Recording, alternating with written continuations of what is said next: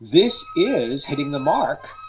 I'm the Mark, Geoffrey Mark, and I'm here with my great friends Ray Carr and Cindi Verbelun. Yes, Ray, you're asking me something. Yes, and I've often wondered about this, and I don't want to deviate from the topic too much.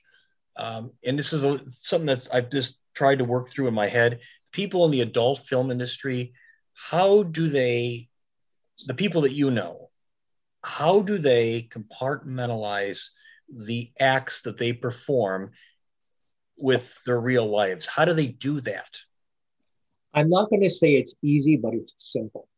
As you and Cindi know, and maybe our listeners don't know, as we are recording this, I am working with adult film star Amber Lynn on her memoirs. And I've asked Amber this.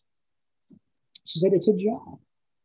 How do actors who are doing love scenes in a film keep that apart from their wives or husbands or boyfriends and girlfriends? Mm-hmm. You're acting. Even adult films require acting and professionalism. For those who don't know how it works, I can give it to you in a minute and a half.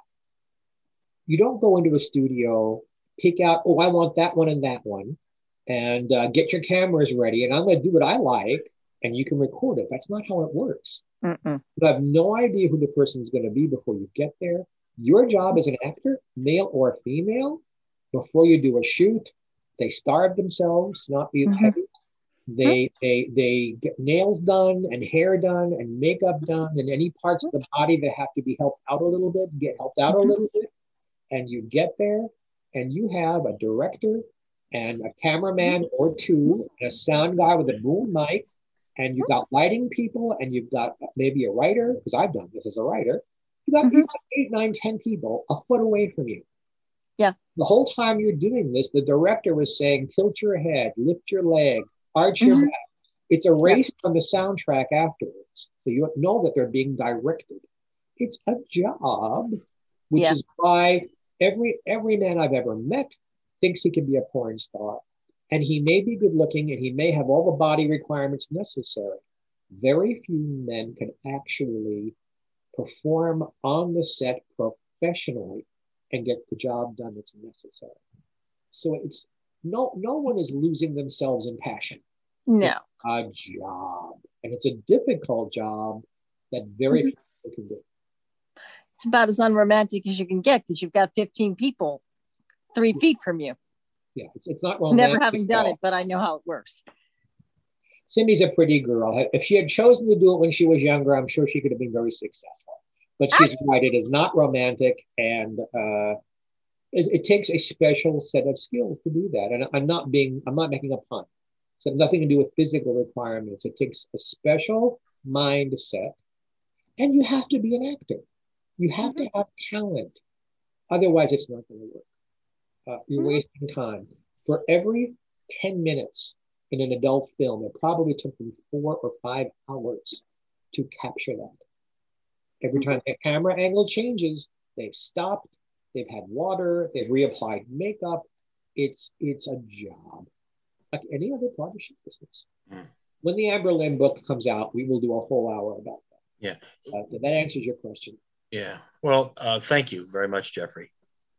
I don't want to seem like a novice, but I was just generally curious. Well, I mean, you're not going to know on the screen because it's not going to look like that. I was just going to say to Ray, unless one has had experience in any part of show business, how does one know how it actually works unless one is on the set? I've been on the set, so I know how it works. It's the same thing in television or nightclubs. People think it happens one way. If you watch all the old films from the 40s and 50s and 30s about people in nightclubs, the singer comes out, does one song, and stops. And then dialogue happens, and they come and visit some. No, you do an act. You do a song. That's not how it really works in nightclubs. Unless you actually performed in a nightclub, you wouldn't know that. I'll bring us back to Jack Riley. Jack was tremendously show-wise. Because he'd worked nightclubs before, because he'd done legitimate theater and musicals, because he'd done radio, because he'd done character voices and television, Jack knew every aspect of show business. and was wise about all of them. And wise, he gave me a lot of wisdom. Not so much in how to use my talent, but how to have a talent for having talent. How to market myself, how to talk with people, how to interact professionally. He was very, very wise about that kind of stuff.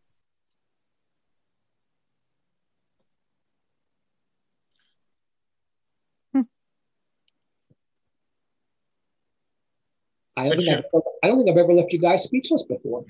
No, I didn't want to add anything else. I thought that was, you said it well, and I think that's a good way to kind of say goodnight, Gracie. Goodnight, Gracie.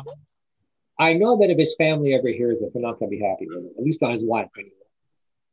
I'm in touch with his kids a little bit. I was going to see them both last year until COVID hit. But once the world opens up again, we're making plans to get up together.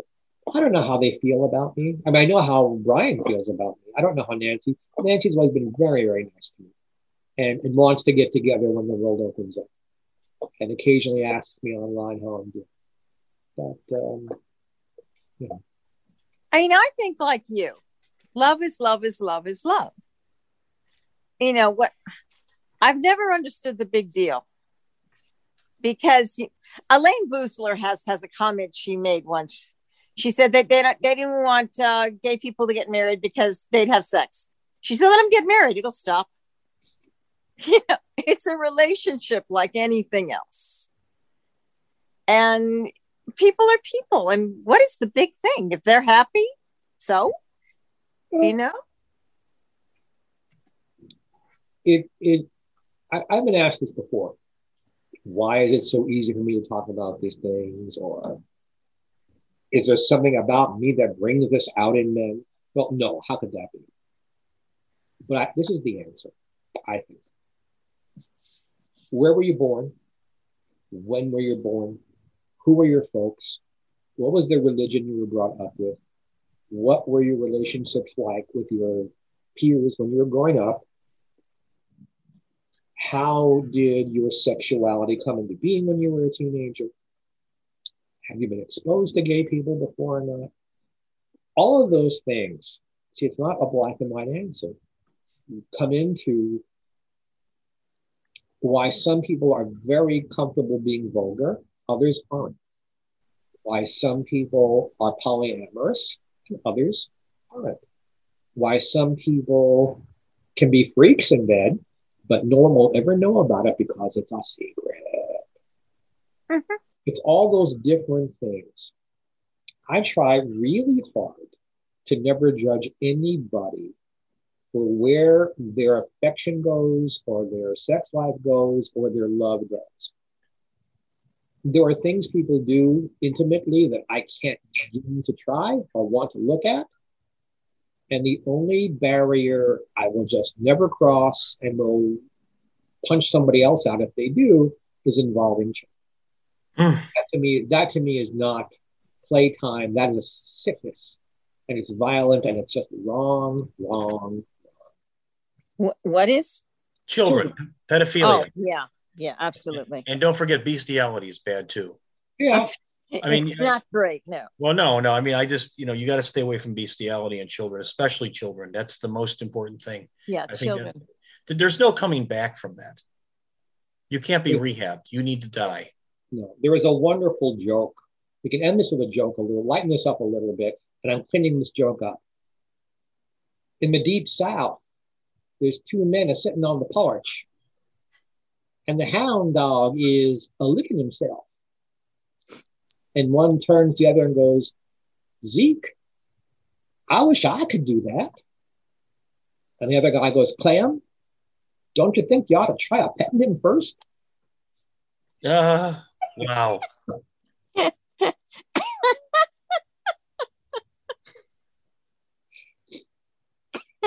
Wow. That's a good one, Jeff. That's a good way to end the show. See, and it worked cleaned up, see? Yeah. Till next time, this is Geoffrey Mark along with Ray and Cindi saying God bless and have a happy.